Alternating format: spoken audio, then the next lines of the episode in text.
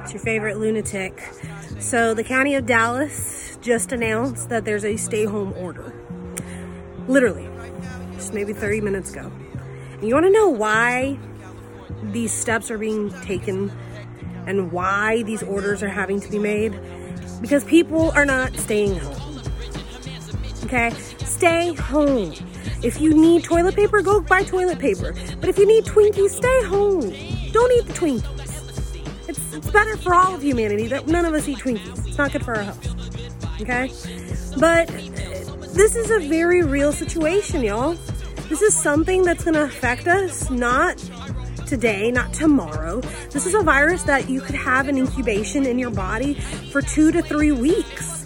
Be highly contagious in those two to three weeks, infect a ton of people, and then start to feel symptoms. Now, the symptoms could be mild, which I pray to God if anybody I know gets these symptoms, they're mild. But if they're not mild, they could be deadly. This is not a joke. This is not a drill. This is not the purge. This is the coronavirus, and Miss Rona's coming for you if you don't stay home. Okay? This is pure lunacy, right? And um, it's insane. It's insane that we continue to have people not social distancing, people not taking heed to the warnings, and it's insane that our government has to take these steps to issue these stay at home orders because people don't listen. People don't listen and people just don't follow instruction. It's like last year when I got the flu. Everybody said, if you feel sick, if you start coughing, stay home. Had multiple people come into the office, sick, coughing.